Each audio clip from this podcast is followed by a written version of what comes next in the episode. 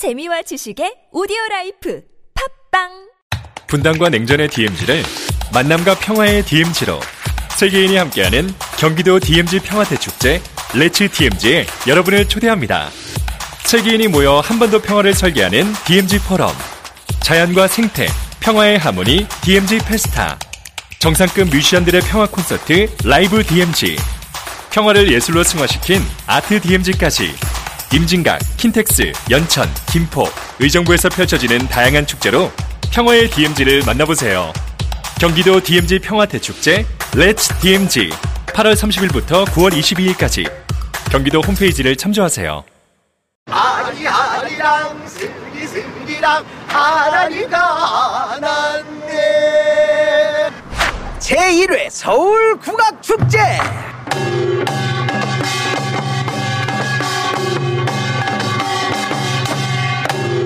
9월 14일 15일에는 서울 광장으로 오세요 시민과 함께 떠나는 도심 속 국악 여행. 다양한 국악 공연이 함께합니다. 서울 국악 축제는 9월 한 달간 쭉 국악으로 놀다 국악으로 놀다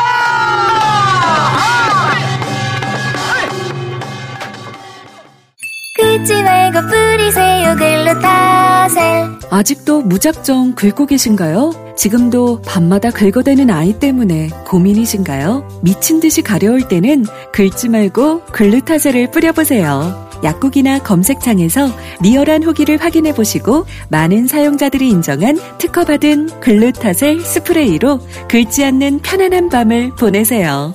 긁지 말고 뿌리세요 글루타셀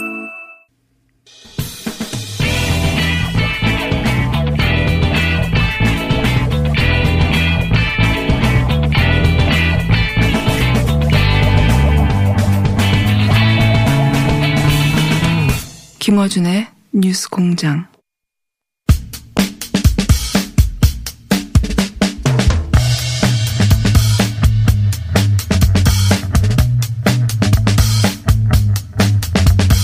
지난 금요일 조국 후보자 부인 정 교수의 PC에서 동양대 총장의 직인 파일이 발견됐다는 보도가 있었습니다.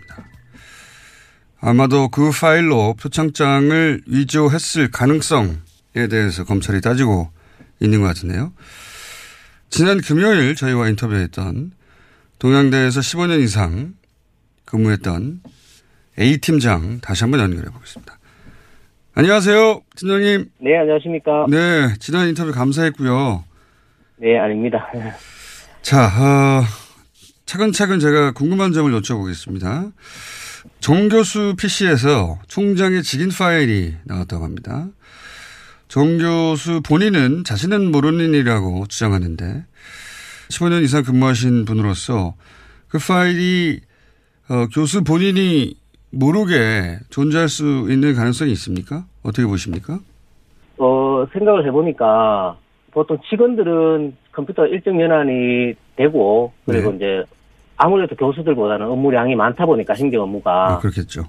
네네 그런 거를 뭐 컴퓨터 교체를 요청하거나 업그레이드를 요청을 하면 네. 뭐 담당 부서에서 검토를 해갖고 바꿔주곤 하거든요. 예, 뭐 그거를 나중에 가져갔다 바꿔준 컴퓨터를 어떻게 뭐 활용하고 이런 거는 잘 모르겠지만 뭐 신임 교수나 보직 교수용으로 지급이 된다고로 뭐 얘기 들은 바로 있습니다. 음, 그러니까 요, 요약하면 직원용 PC를 업그레이드하고 여전히 쓸 수 있는 PC는 새로 교수가 온다든가 보직 교수에게 어, 돌려쓰기도 한다. 그래서 그 교수의 PC에 이전 직원이 쓰던 파일이 있었을 수 있다. 이런 이런 취지네요. 그렇게 이해됩니까? 네. 예, 예. 그러면 그렇게 말씀하시면 예를 들어서 다른 교수들의 다른 뭐 보직 교수였던 혹은 PC를 받았는데 본인은 몰랐지만 알고 봤더니 직원들이 쓰던 PC였다. 그러면 다른 교수들도 자기 PC에 직인 파일이 있을 수 있겠네요. 보통 컴퓨터에는 자산 관리 코드라고 있습니다. 예. 그래서 이 컴퓨터가 뭐 언제 어디로 갔고 누가 사용하던 거고 이런 게 다 그 자산 관리 코드로 음. 예, 추적이 가능하기 때문에 음. 그것을 이용해갖고 한번 확인을 하면 아이 음. 컴퓨터가 언제 구입이 됐고 처음에는 누구한테 갔고 그 다음에는. 어느 부서로 갔고 이런 것을 확인할 수가 있거든요. 아, 그것만 확인하면 사실은 그 전에 어, 사용했던 직원이 그런 직인 파일을 사용할 어, 직원이 아니냐를 따져서 추적이 가능할 것이다. 알겠습니다. 그런데 이제 이런 일이 생기고 나면 교수들도 혹은 뭐 그 교수들의 조교라든지 어, 궁금해서라도 본인의 PC에 그런 직인 파일이 있는지 확인해 볼 법도 한데 그런 얘기는 들어보신 적 없어요? 어, 내 다른 교수의 PC에도 직인 파일이 있더라. 뭐 이런 이야기. 진짜 뭐 보통 컴퓨터가 오, 오고 바뀌게 되면은 네. 뭐 특별한 일 아니고는 확인하기는 사실 힘들 것 같아요. 왜 일부러 어떤 파일이 있는지 뭐 찾아볼 수도 없고 뭐 우연히 발견되는 게 아닐까 싶습니다. 음, 알겠습니다. 자, 그 대목은 그렇게 하고요. 그, 이런 직인 파일 이야기가 나오는 이유는 그 직인 파일을 PC에서 어, 성장 서식 같은 데 불러가지고, 어, 임의로 권한 없이 이걸 위조라고 하는 거죠. 권한 없이 출력해서 만들어냈다. 이런 추정하에 이제 아마 이 파일이 거론되는 것 같은데 우선 제가 알기로는 관공서나 학교 같은 경우에는 그 서식 폼을 어, 아래 한글 서식 폼을 사용한다고 알고 있습니다. 어, 우선 동양대는 어떻습니까? 동양대도 대부분 아래아 한글, 네, 한글을 주로 사용하는 걸로 알고 있습니다. 그렇죠. 왜냐하면 뭐 국내에서 사용되는 서식 폼 거의 전체가 다 아래 한글에서 개발되어 있기 때문에 그리고 상장이나 표창장을 주는 것이 결국 관공서나 학교가 대부분이기 때문에 아래 한글 상장 폼으로 인쇄하는 걸로 제가 알고 있는데 그러면 질문 드리겠습니다. 동양대도 결국은 이 직인 파일로 상장을 출력하려면 아래 한글로 작업하는 거 아니겠습니까? 네, 그렇습니다. 근데 이게 이제 거기 맞춰서 출력하려면 이게 이제 해보지 않은 사람은 굉장히 어려운 걸로 알고 있는데요. 쉽지 않을 겁니다. 네, 그렇죠. 이게 익숙해, 굉장히 익숙해야 되는 작업인데. 혹시, 그래서 제가 여쭤보는 겁니다. 이런 질문들을 왜 드렸냐면, 혹시 정 교수가 아래 한글이 아주 익숙하던가요? 옆에서 보셨을 때? 제가 정 교수님하고 두 번을 근무해봤는데 처음에 오셨을 때 하고 그 다음에도 네. 이 한글 쓰는 게 되게 익숙하지 않으셨어요. MS 워드가 익숙하지 않았을까요? 외국에서 공부했는데? 예, 그래서 그 부분인데, 어, 처음에 원장님이 오셨을 때, 뭐, 보직교사하고 직원하고, 뭐, 자주 파일을 뭐 주고받고 하는 경우는 없지만은, 그렇죠. 어떤 것을 저한테 보내주면서 확인해 보세요. 이렇게 하면은, 항상 MS 워드로 보내주셨거든요. 그럼 저는 이제 그게 안 써보던 프로그램이고 익숙하지 않은 거라서, 항상 MS 워드에서 받은 것을 복사를 해서 한글 파일에 넣고 이래 되면은 어떨 때는 뭐 깨지는 것도 있고 좀 맞습니다. 제가 잘 못 따라서 그런지 그런 이중 작업을 계속 했었습니다. 아. 그래서 저나 정 교수나 이제 그 부분에 대해서 되게 스트레스를 받았고, 아, 그렇군요.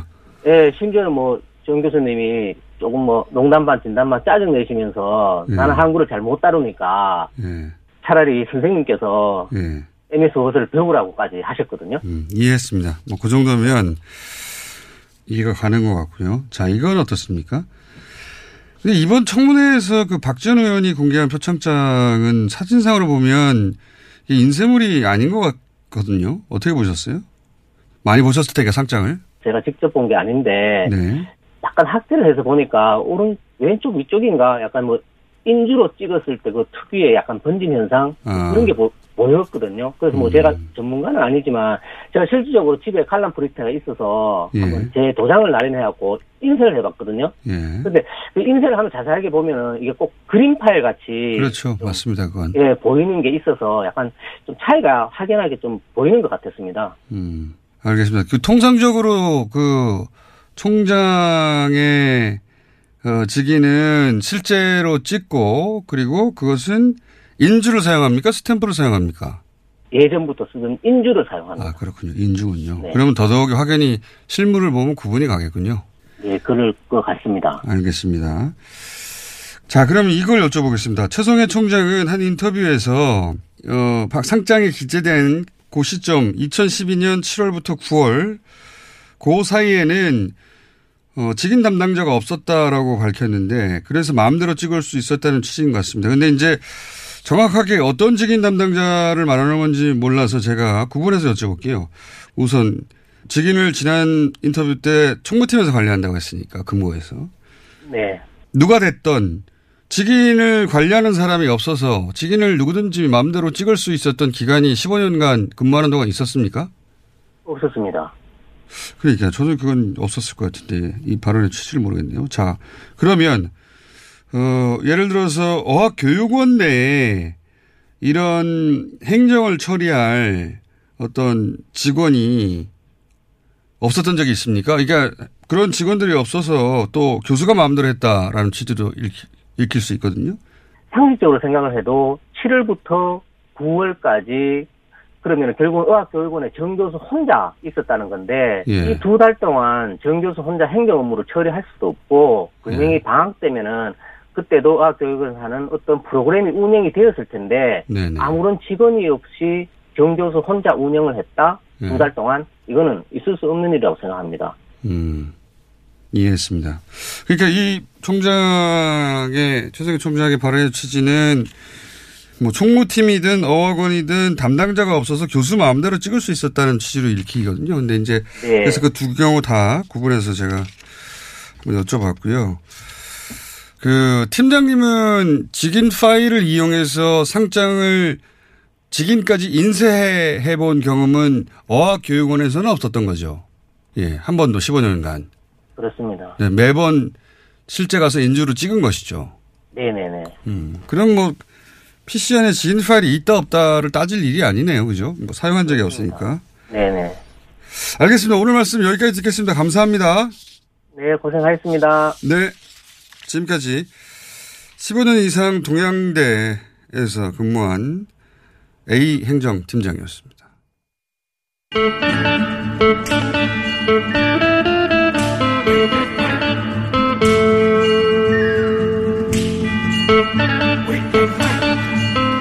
자, 우상호 의원 나오셨습니다. 안녕하십니까. 네, 안녕하세요. 예. 전무후무한 일들이 계속 이어지고 있어요. 전무후무한 네. 어떤 공직자 청문회도 어, 검증 과정도 이런 식으로 진행된 적은 없었던 것 같은데. 왠지 장관 하려고 할까요, 누가? 어, 다음 장관? 무서워서?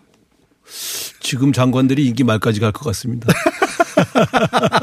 다음 장관들은 누가 하겠다는 사람이 없어서. 네. 이게 이- 이런 식으로 그러니까 보면 이 사람이 장관을 할 만한 사람인가에 대한 커트라인을 두고 보는 게 아니고 네. 얼마나 완벽하지 못했나를 가지고 이렇게 광기 어린 점검을 하는 것은 처음 봤고요. 그것도 자식들에게. 이런. 식으로 하면은 뭐 어, 자식 있는 사람은 거의 장관 되기 어렵다고 봐야죠. 그러니까요. 자식들의 자기소개서의 봉사 시간까지 체크하기 시작하면 네. 누가 과연 대한민국에 있는 국회의원들은 제가 보기엔 다 낙마하고요. 그걸로 만약에 총선 전에 1차 검증하자고 그래가지고 쭉 들어가면 다 그러니까 낙마하고 이게 고위공직자 현재 고위공직자 상당수도 낙마할 거라고. 네, 뭐 거의 광기 어린 인사청문회 국면이었다고 저는 보고 이제 인사청문회가 끝났으니까 이제는 언론도 또 이 문제에 관심을 가졌던 오피니언 리더들 정치권도 한번 되돌아봐야 돼요. 과연 이 과정이 무리가 없었는지 이 제가 볼 때는 아 이거는 참 제가 전무후무 아, 앞으로도 네. 없을 일일 것 같아요. 이렇게 가면 안 됩니다. 저도 아니 공직자 후보여서 버텨야 할 것들이 있잖아요. 자기의 사생활이 밝혀지고 하는 부분들 중은 버텨야 할 게 있는데 아니 엄밀하게 검증을 받아야 되고 그 중에서 그 뭐 적격성 그러니까 전문성 문제도 있지만 도덕성 검증은 분명히 받아야 되죠. 그죠. 그러나 네. 이게 왜 완벽하지 않았느냐 이렇게 접근하는 것도 희미한 일이지만 수없이 많은 의혹이 사실이 아닌 거로 밝혀져도 누가 하나 해명해 주지 그것을 않아요. 언론들이. 언론이 과거에는 뭐 정정 보도를 하거나 아니면 사실이 아닌 것을 밝혀졌을 때에 당사자의 해명을 실어서 이렇게 밝혀졌다고 후속 보도를 해 주었는데 이번에 거의 한 15건에서 20건 정도가 사실이 아닌 게 밝혀졌어도 후속 보도를 통해서 해명해 주지 않는 대신 삭제하고 있습니다. 기사를. 요새. 대단히 신기한 일입니다. 저도 대변인을 오래 했지만 이것도 한 번은 끝나고 나면 어, 언론 관련 단체에서 한번 토론해 봐야 할 그, 점검해 봐야 할 사항이라고 방금 보십니다. 뭐 저 팀장 인터뷰 들으셨겠지만 뭐 네. 직인이 거기 존재할 이유에 대해서 사실 그분은 이제 보니까 IT 전문가가 아니어서 잘 모르시는 것 같던데 또 하나의 경우가 있어요. 저는 이 경우도 상, 상정하는데 그 학교가 전, 전산망 연결돼 가지고 전자결제 시스템이 거기 있다면 직위는 자동으로 설치됩니다. 그러니까 그 사용자가 모르게 직위는 얼마든지 설치될 수 있어요. 뭐 교수 정 교수 주장으로는 본인은 거기 왜 직인인지 모른다고 했는데 모를 수 있어요. 실제 요즘 대부분 학교 PC들이 전산망에 물려 있고 전자결제 시스템에 물려 있단 말이죠. 그럼 뭐 거의 100% 직인들이 자기도 모르는 사이에 설치될 수 있어요. 제가 뭐 저- 전문가는 아니지만 예. 이번에 이제 그 최 총장의 증언이나 또 네. 김종민 의원이 이제 제보받거나 조사한 내용 또 그 후속 보도들을 보면 에, 저는 그정 교수가 위조했다 이렇게 보는데 심정이 가기보단 동양대학교의 표창장 발급 체계가 일관성이 있거나 모든 걸 총장이 다 관할했다고 보기 어렵다. 그건 아닌 것 같습니다. 쪽이 훨씬 더 저는 더 사실에 가깝지 않나 이렇게 보여지고요. 이것은 동양대뿐만 아니라 네. 총장이 다 그걸 관리한다는 건 불가능하죠. 그게 가능하지 않죠. 네, 뭐 아무래도 이제 저 대통령 표창처럼 정부가 관리하는 표창 체계가 아닌 경우에는 좀 허술한 측면이 있을 거라고 보고 이제 이런 것들을 사후에 이제 그 저 교육부가 혹은 각 관할 교육청이 전 점검을 한번 해봐야 되겠죠. 만약에 이제 그 총장 직인만 얘기가 나오는데 네. 이 전자결제 시스템이었다면 직이 여러 개 발견됐을 거예요. 그뿐만 아니라. 네.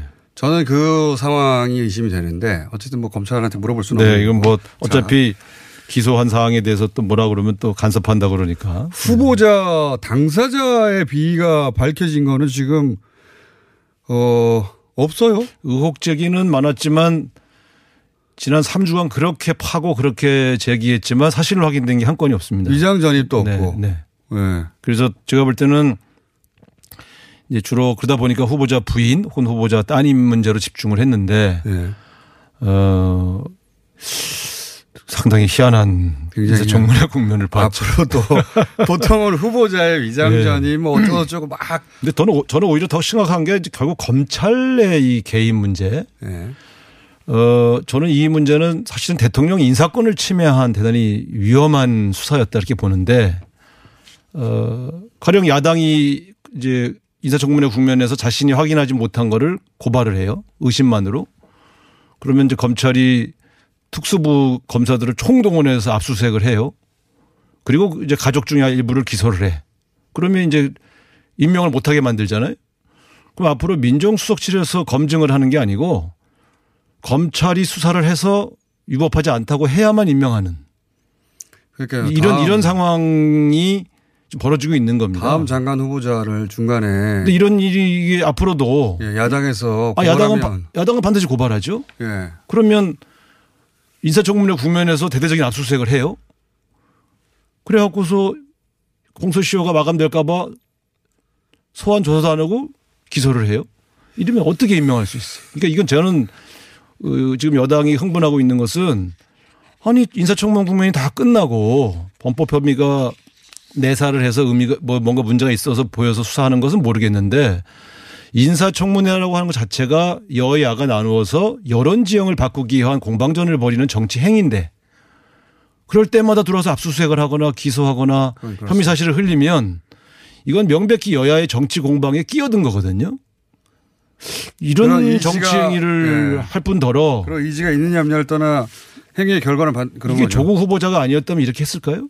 그전 그런 측면에서 이거는 검찰이 명백히 조국 후보자를 반대해서 법무장관에 임명하지 못하게 하겠다고 하는 목표를 가지고 움직인 수사였기 때문에 여당이 어 이럴 수가 있냐라고 반발하는 거예요. 여당의 관점이고 네. 예, 궁금한 전건 여당이 있는 그 여당 관점을 얘기하는 거죠. 예. 그러니까 왜 지금 이제 야당은 아니 왜 살아있는 권력을 수사했다고 그래서 흥분하냐? 예. 살아있는 권력을 수사해서 흥분한 게 아니에요. 그건 대통령의 인사권에 대한 침해일 뿐더러 여야의 정치 공방에 명백히 그 개입해서 야당에게 유리한 여론 지형을 만들어 준 거예요. 조국 후보자를 악마시키려고. 저는 이런 행위가 반복돼서는 안 된다. 아니면 이건 전례도 없고 반복되지도 않을 거라고 봅니다. 네. 앞으로- 아니 왜냐면 앞으로- 모든 장관 후보자 고발했다고 다 압수수색한다는 게 말이 되나요? 앞으로 장관 안 후보자 들었을. 때마다 특수부 검사가 이제 그 검증하기 위해서 담 덤벼들는 그렇게 할 리가 없잖아요. 왜 알아요. 이, 이번에만 이랬냔 말이에요. 앞으로는 이런 그래서 저는. 이것은 본인들은 뭐 충정이라고 말할 수도 있고 눈앞에 있는 그러면 고발을 우리가 어떻게 모른 척하냐 이렇게 말할지 모르지만 전례가 없고 이렇게 하지 않았지 않았느냐. 앞으로도 이렇게 할 거냐. 이런 문제들을 제기하는 것이죠. 이게 어떻게 마무리될까요? 오늘 오늘 결론이 뭐 대통령밖에 알 수가 없는 사안이긴 합니다만 네, 뭐 최종 결정은 대통령이 하시기 네, 굉장히 어려운 결정일 거라고 봐요. 이렇습니다. 이 조국 후보자에 관련되어 있던 혐의는 대부분 사실이 아닌 걸로 해명이 됐습니다. 예. 가족 문제는 또 수사가 있기 때문에 조금 더 지켜보자고 할 수는 있죠. 예. 어, 그런데 이제 대통령의 판단은 또 정무적인 판단을 하게 돼 있습니다. 종합적으로 판단하겠죠. 종합적으로 판단하셔야 되기 때문에 저는 뭐 50대 50이라고 봅니다만 어떤 경우에도 이 검찰 개혁 당위성은 오히려 더 커졌다. 두 번째 이번에 이렇게 정치 개입한 이 행위 자체는 재발을 방지하기 위한 노력이 필요하다. 만약에 조 후보자가 여기서 낙마한다면 차- 네. 최후의 순간에 다음 법무부 장관 후보자가 나설까요? 누가 한 사람이라도? 뭐 그거는 제가 뭐 뭐라고 말할 수는 없고 본인이라면 하시겠습니까? 저는 법무장관을 할 자격이 없죠. 만약에 제안이 온다면. 아, 제 말은 네. 누구든 그런 제안을 받으면 네. 이거를 봤는데 할수 있겠는가. 어, 검찰이 무서워서 하겠습니까? 야, 할수 없을 거라고. 그러니까 이게 지금 무, 무엇을 남겼는가에 대해서 윤석열 총장도 예? 한번 봐- 돌아봐야 한다는 얘기를 하는 거예요. 그러니까 그 어떤 의도로 시작했든 간에 남겨진 결과는 과연 대한민국에 득이 됐나 실이 됐나 그런 정면에서 보면 저는 이건 득보다 실이 많았다. 흥분했다 모두가. 이것은 저는 잘못했다고 보는 거죠. 지옥으로 가는 길은 선의로 포장되어 있다고 하지 않습니까? 누군가의 선의가 뭐 합쳐져서 지옥을 만들 수도 있어요. 자. 어쨌든 일단 임명이 되든 임명이 되지 않던 결론은 날 텐데 만약에 임명이 안 된다고 쳐요. 네. 임명이 돼도 새로운 라운드가 시작되겠지만 그렇습니다. 임명이 안 돼도 후폭풍은 뭐 보통이 아닐 거라고 봅니다. 임명이 안 될 경우에 저는 국민의 관심은 검찰로 간다고 봅니다. 검찰로. 네. 어, 이 국면을 검찰이 만들었다. 무리하게 이 개입하고 무리하게 사실 이번 기소도 본인에 대한 소환 조사를 하지 않고 저렇게 기소한다. 그게 검찰 내부에서 보더라도 그게 과연 반발이 있습니다만 과연 그 정당했나 하는 문제는 남지 않겠습니까? 하여튼 뭐 여러 가지 질문, 언론에 대한 질문도 남길 것이고 네.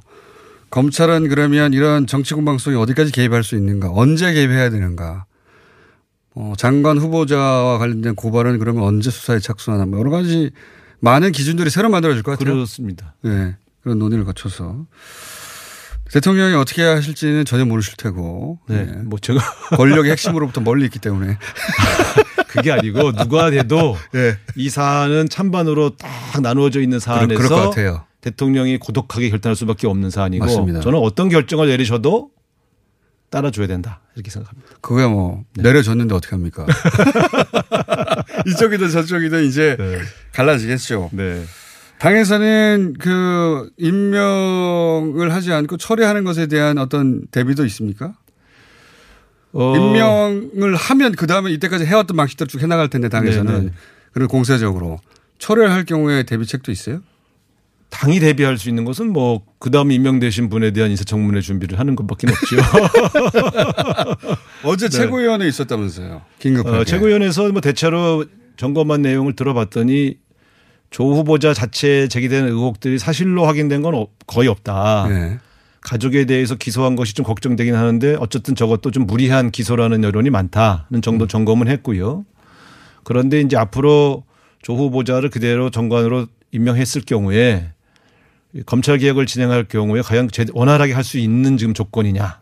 음. 또 검찰과의 제2라운드, 제3라운드가 계속 반복되는 게 바람직하냐에 네. 대한 우려 섞인 어떤 점검도 있었지요. 그렇겠죠. 네. 그래서 어쨌든 이런 문제에 대한 시중의 여론을 상당히 이해찬 대표, 이인영 대표가 굉장히 다, 다방면의 분들하고 통화를 하고 여론을 수렴을 해서 음. 전달을 한 것으로 알고 있습니다. 청와대는 이제 당 사이드의 의견을 들었을 것이고 당 의견만 되는 게 아니라 또 다른 쪽 의견도 이렇게 어려운 사안은 뭐 네. 종합적으로 듣겠죠. 이럴 때일수록 의견을 많이 들어보시고 판단하시는 것 같더라고요. 네. 그렇긴 한데 어떻게 결론 날지 모르겠네요. 진짜 궁금해요. 다들 궁금할 겁니다. 정말 여당, 야당, 일반 시민들 다들 네. 확정은 오늘 되겠죠. 어, 그것도 알 수가 없습니다. 아시는 게 네. 아시는 게 아니 이게 왜냐하면 핵- 예. 이런 문제는 대통령 본인 말고는 누가 알 수가 없죠. 그건 맞습니다. 대통령 본인도 아침 다르고 저녁 다를 수도 있어요. 그럴 수 있어요. 이런 네. 상황은. 그러니까 너무 고뇌가 깊죠. 사실은 본인이 그 지명한 분이 이렇게 실현을 당한 것만으로도 되게 괴로우실 겁니다. 그런 측면에서 임명 여부를 가지고 또 고뇌해야 되는 상황이 참 힘든 상황이죠. 만약에 네. 어, 임명이 되든 임명이 되지 않든 그 이후의 국면에서 이제 민주당 입장에서는 밀릴 수 없으니 또 공세적으로 나갈 수 이제는 있잖아요. 민주당도 공세로 전환해야 됐더라고요. 그 이제 청문회 기간 소위 네. 이제 검증 기간이 끝났고 이제 이제 정치에 다시 네. 공방 시간이 다시 돌아왔는데 이때까지는 방어했잖아요. 네. 공세적으로 나갈 수도 있겠습니다 이제. 어, 뭐 야당 지도자들의 어떤 뭐 저는 진즉에 공세로 돌았어야 한다고 생각하는 사람입니다. 그런데 음. 그런 측면에서 본다면 국정을 원, 원만하게 운영하기 위해서 나름대로 최선을 다해서 어쨌든 야당의 요구를 계속 들어준 거 아닙니까? 네. 어, 지금 측면에서 보면 이제 더 이상 수세로만 있을 수는 없다. 근데 이제 똑같은 방식으로 예를 들어 지금 야권 지도자 그 지도부의 자녀의 논문이나 뭐 이런 시간들 뒤지면 사실 이거 이상으로 나올 거거든요. 아니 그러니까 저는 그러면 과연 대한민국이 네. 제- 온전하게 유지되겠냐? 예를 들어 제가- 음. 당이 그렇게 할 제가 없다. 가정법으로 얘기합니다만 예. 자 검사로 임명되신 분 중에 예고 출신들 중에 예. 혹시 이런 일과 연루된 분이 있으면 검찰이 기소할 수 있습니까? 제가 예. 공수처가 그래서 필요한 거예요 지금 조국 후보자 가족들에게 문제가 있다고 판단하면 그건 지금 검찰이 민정수석일 때는 안 했던 거 아닙니까 수사를 예. 오히려 그때부터 만약에 문제가 있다고 생각하면 그때부터 수사하는 기관이 필요했죠.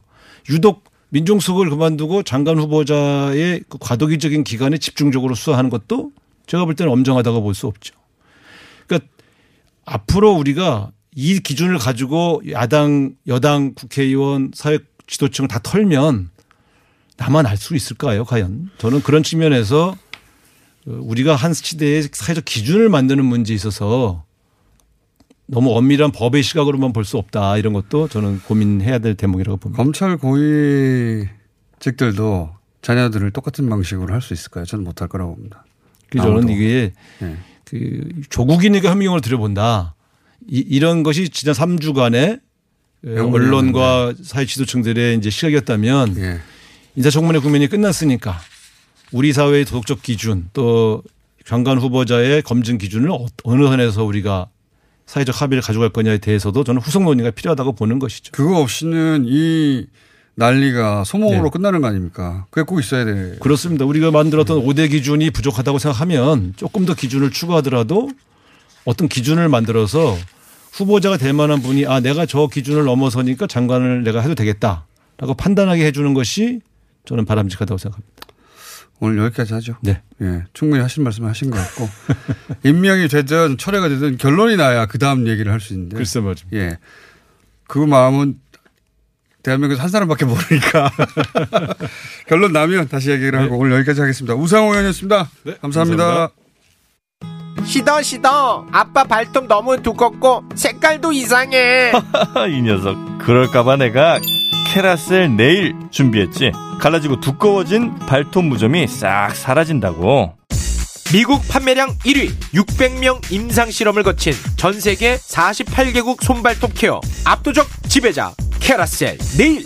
2주 후 달라진 손발톱을 경험할 수 있습니다. 네이버에서 캐라셀 네일을 검색하세요.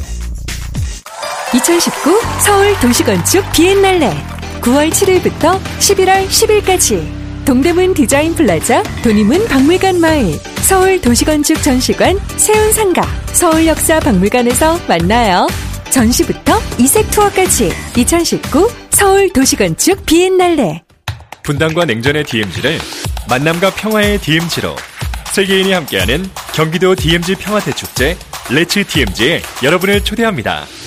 세계인이 모여 한번더 평화를 설계하는 DMZ 포럼 자연과 생태, 평화의 하모니 DMZ Festa 정상급 뮤지션들의 평화 콘서트 라이브 DMZ 평화를 예술로 승화시킨 Art DMZ까지 임진각, 킨텍스, 연천, 김포, 의정부에서 펼쳐지는 다양한 축제로 평화의 DMZ를 만나보세요.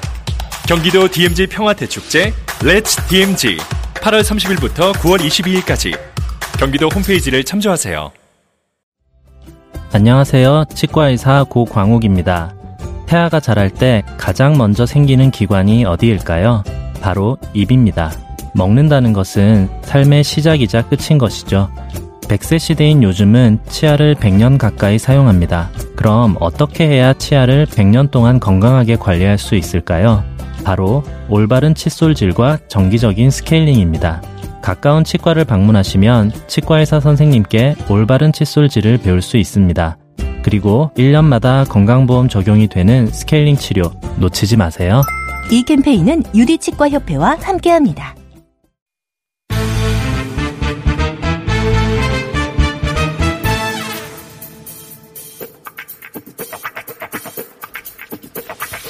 자, 원래 오늘 시간이 아닌데 워낙 많은 요청이 있어서 짧게 긴급 연락 드렸습니다. 어, 최근에는 정치 12단 정도로 올라간 것 같습니다. 박지원 의원 연결됐습니다. 안녕하십니까? 네, 안녕하세요. 미안합니다. 예, 다른 방송, 예, 출연 하신 직후에 저희가 전화 연결했는데, 원래 뭐 오늘 나오실 예정이 아니었으니까 저희가 연결해 주신 것만으로 감사합니다. 네, 감사합니다. 자, 모두들 묻습니다. 어떻게 입수했는지 그 상장 파일을 말씀 안 해 주실 거죠? 분명히 청문회장에서도 얘기를 했지만은 조국 후보나 따님에게서 입수한 것도 아니고요. 예. 검찰은 흑백 표창장 사본을 가지고 있다고 합니다. 예, 예. 제가 가지고 있는 것은 칼라입니다. 음. 그렇기 때문에 검찰에서도 입수한 게 아닙니다. 저는 정당한 의정활동을 통해서 입수를 했고 의정활동을 통해서 질문했습니다. 그리고 어떻게 입수했느냐? 이건 밝힐 수가 없는 그렇죠. 게 맞습니다. 예를 들면은 김학이 예. 동영상도 제가 검찰보다 먼저 입수했지만은 그거 왜 입수했느냐라고 묻는 사람이 없었어요. 예. 알겠습니다. 그 참 뛰어나십니다. 정보 취합엔 제가 여의도 1인자 인정해 드립니다. 예. 감사합니다. 예. 어떻게 그걸 또 확보하셔가지고 딱 시적절한 타이밍에 그걸 제시하시는지 아주 깜짝 놀랐어요. 근데 아, 저는 자꾸 그걸 위조다. 예. 라고 하는데 그게 위조가 저도 지금 모르죠. 예. 그렇지만은 제가 볼 때는 이렇게 선명하게 있는데 예. 왜 위조인가 하는 것을 확인하기 위해서 했습니다. 음. 그 직인 파일물로 인쇄 어쩌고저쩌고 나오는데 사진을 휴대폰에서 직접 보실 수 있으니까 한번 여쭤보겠습니다. 그게 보통은 인주로 그러니까 원본은 진본은 인주로 찍는다고 하는데 스프린트 하는 게 아니라 보시기에 사진상으로는 그게 이제 인주로 찍힌 것 같습니다. 그렇죠. 인주로 찍혔으니까 빨갛죠. 그렇죠. 예. 그 퍼져 있는 정도라든가 그게 예, 인주로 아니 이제 누구보다 가까이서 사진을 확대해서 보실 수 있으니까 제가 여쭤보는 건데 보셨을 테니까 여쭤보는 겁니다. 그게 예, 그러니까 예, 인주를 보이신다는 거죠? 예, 그렇습니다. 예. 알겠습니다. 청문회 현장에 직접 계셨는데 청문회 에 대한 총평 혹은 결론은 어떻게 내리십니까 개인적으로? 한국당에서 나경원 대표가 호언 장담하던 한 방을 내놓지 못했어요. 모두 입으로 이 의혹을 제기했지만은 납득할 수 있는 한 방이 없는 맹탕 청문회였다. 저는 그렇게 평가를 했습니다. 그래서 제가 청문회장에서도 그랬어요. 야당 의원들에게 그렇게 한 방도 없고 맹탕이면은 야당은 소리라도 좀 크게 질러서 질문을 해라. 했더니 나중에는 좀 소리 크게 하더라고요. 제 말 잘 들었어요. 아, 저도 청문회 뭐 거의 대부분을 봤는데 의원님 나오실 때만 전체적으로 공기가 달라졌고 예. 갑자기 어 공기가 이제 달라지면서 박지원 의원님 도대체 무슨 얘기를 할까 예, 궁금했는데 아주 재밌었습니다. 예, 청문회 질문들. 감사합니다. 예. 개인적인 결론은 어떻습니까? 물론 뭐 대통령이 결론 내릴 사안이긴 한데 지금 빨리 결론이 안 나는 거 보니까 이제 어뭐 찬반 여론 다 듣고 계신 것 같아요. 개인적으로는 한 표를 던지시려면 어쩌, 어느 쪽입니까? 찬반? 저는 임명하리라고 봅니다. 하리라고 보십니다. 왜냐하면 예. 9월 6일 자정을 기해, 기해서 대통령의 시간이 되고 사실 검찰이 이 사문서 위조에 대해서는 행사로 이어져야만이 유죄가 됩니다. 예. 그런데 아직 물론 검찰로서는 공소시효에 쫓겨서 그렇게 에, 기소를 긴급히 했다고 하지만은 행사의 기간은 3년이 있습니다. 네. 그리고 검찰이 10시 3, 40분에 법원에 제출을 하고 이걸 발표하지 않다가 자정이 넘어서 법원에서 접수됐다는 것을 확인함으로써 이 청문회에 끼치는 영향은 줄여준 면도 있지만은 다소 성급했지 않는가 하는 생각을 하면서 저는 대통령의 시간과 검찰의 시간이 지금 교차하고 있는데요. 저는 이미 정치 게임 논리로 치킨 게임으로 들어갔습니다. 그렇기 때문에 저는 대통령께서 지금 예상을 어, 사실 7일이라도 임명을 하는 것 아니냐라고 했지만은 상당히 고심을 하고 있다. 네. 그래서 저는 고심의 결과 그래도 임명할 것이다. 거기에 한 표를 던집니다. 저는 또 처음부터 네. 조국 후보에 대해서 개혁의 방점을 찍고 있기 때문에 비록 우리 대한정치연대에서 어, 반대를 하고 있지만은 저는 개인적으로 지지를 합니다. 개인적으로 지지하시고 임- 만약에 이제 어, 임명하시라고 봤지만 임명 철회가 이루어지면 정치권에서 어떤 일이 벌어질까요? 오랜 경험상 예상해 보시자면 철회가 이루어진다면 정치권에서 철회가 이- 이루어진다고 하면은 지금 현재 문재인 대통령의 지지층 예 상당한 혼란을 가져오게 될 겁니다. 그렇겠죠 아무래도 또 물론 임명을 하더라도 반대 세력은 굉장히 가져오게 될 겁니다. 또 제가 말씀드린 것은 이게 경찰을 폄훼하는 것은 절대 아니다 네. 하는 전제하에서 적당한 우리가 흔히 쓰는 용어로 한국당이 파출소를 습격해서 장악했다고 해서 그대로 거기서 승리하고 만세 부르고 끝날 정당이 아닙니다. 이미 정치 게임 논리 치킨 게임으로 가기 때문에 청와대로 향하는 겁니다. 그 청와대 조국이 무너지면은 문재인 대통령을 향해서 물러가라 탄핵이다 이런 정치 공세가 이어지기 때문에 대통령으로서는 굉장히 많은 고심을 하지만은 결국 제가 볼 때는 임명하실 것이다 이렇게 생각을 합니다. 알겠습니다. 그 결론은 뭐 아마 오후가 되면 다들 알 수 있을 것 같아가지고 예, 오늘 말씀 여기까지 듣고요. 제 결론이 절대 틀리지 않기를 바랍니다. 알겠습니다. 시간이 좀 지난 다음에 예 네. 저한테 살짝 어 그 상장 어떻게 입수하셨는지 좀 알려주세요. 이 도저히 미스테리. 목포로 케이블카 타면로 오면은 타면서 제가 얘기해드릴게요. 의원님 그 2만 2천 원 편도라면서요 거기 케이블카 해상 케이블카 아니요 2만 2천 예예 편도 그 그렇게 착각하게 만들면 어떻게 합니까? 편도로 가가지고 섬에서 못 빠져나오는 못 아니요, 빠져 나오잖아요. 거기 가면은 그러면 4만 4천 원이라고 하셔야죠. 아니 다 연결이 돼요 버스로. 버스로 예, 다 돼요. 편도 2만 2천 원이라고 하셔야지. 아참 비싸네요. 아닌데. 아닌데. 저는 아직까지 못 타봤어요. 청문회 때문에 못 내려가셨군요. 아무튼 거기 목포에 오셔서 예. 해상 케이블카 한번 타고 세발낙지와 입세주로 한잔 하면서 가르쳐 드릴게요. 대인 2만 2천 원, 소인 1만 8천 원. 예, 그렇습니다. 편도만 그렇습니다. 예. 단체 할인 있습니까? 예? 단체 할인? 거기까지 모르세요? 그건 잘 모르겠습니다. 예, 오늘 여기까지 하겠습니다. 감사합니다. 네, 감사합니다. 박지원 의원이었습니다.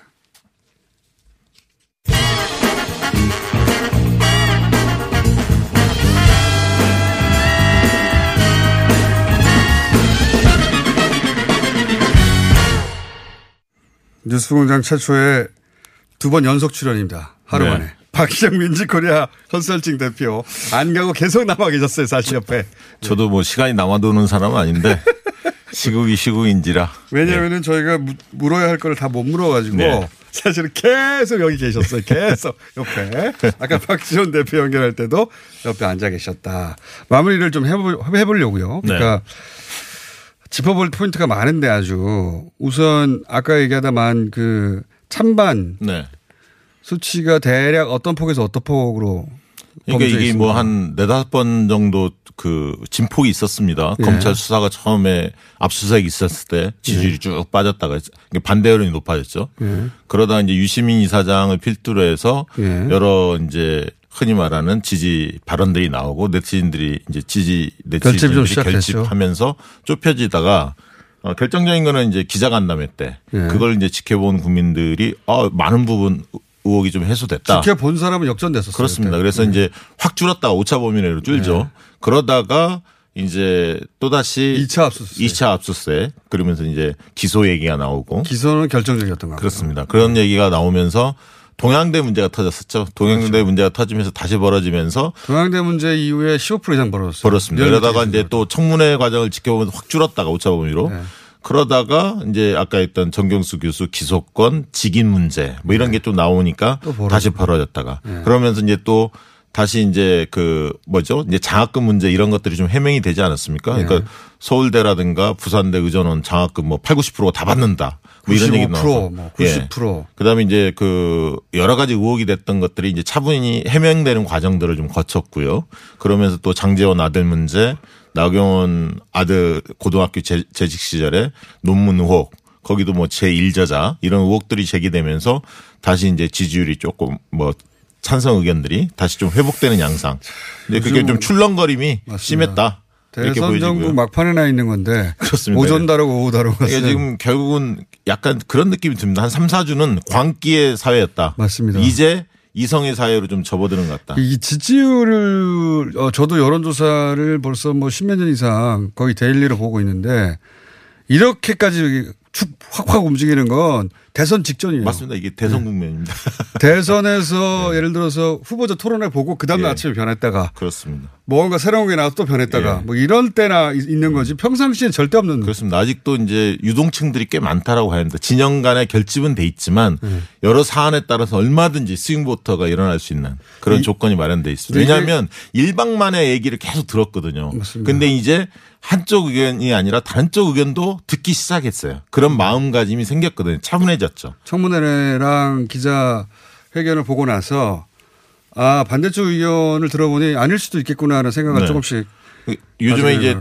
어 저도 이제 강연 같은 걸 많이 다니는데 지방에 이제 묻습니다 사람들이 이 조국 정국이 총선에 어떤 영향을 미칠까? 아, 총선과 연결성. 네, 뭐 그걸 물어보는데 어 저는 이제 그동안에 한국당 지지자하고 민주당 지지자는 패턴이 달랐다고 봅니다. 그러니까 한국당 음. 지지자들은 굉장히 뭉쳐 있었고요. 결속력이 강했습니다. 다만 영토가 좁았죠. 확장력이 부족했습니다. 비호감도가 한국당이 높았기 때문에요.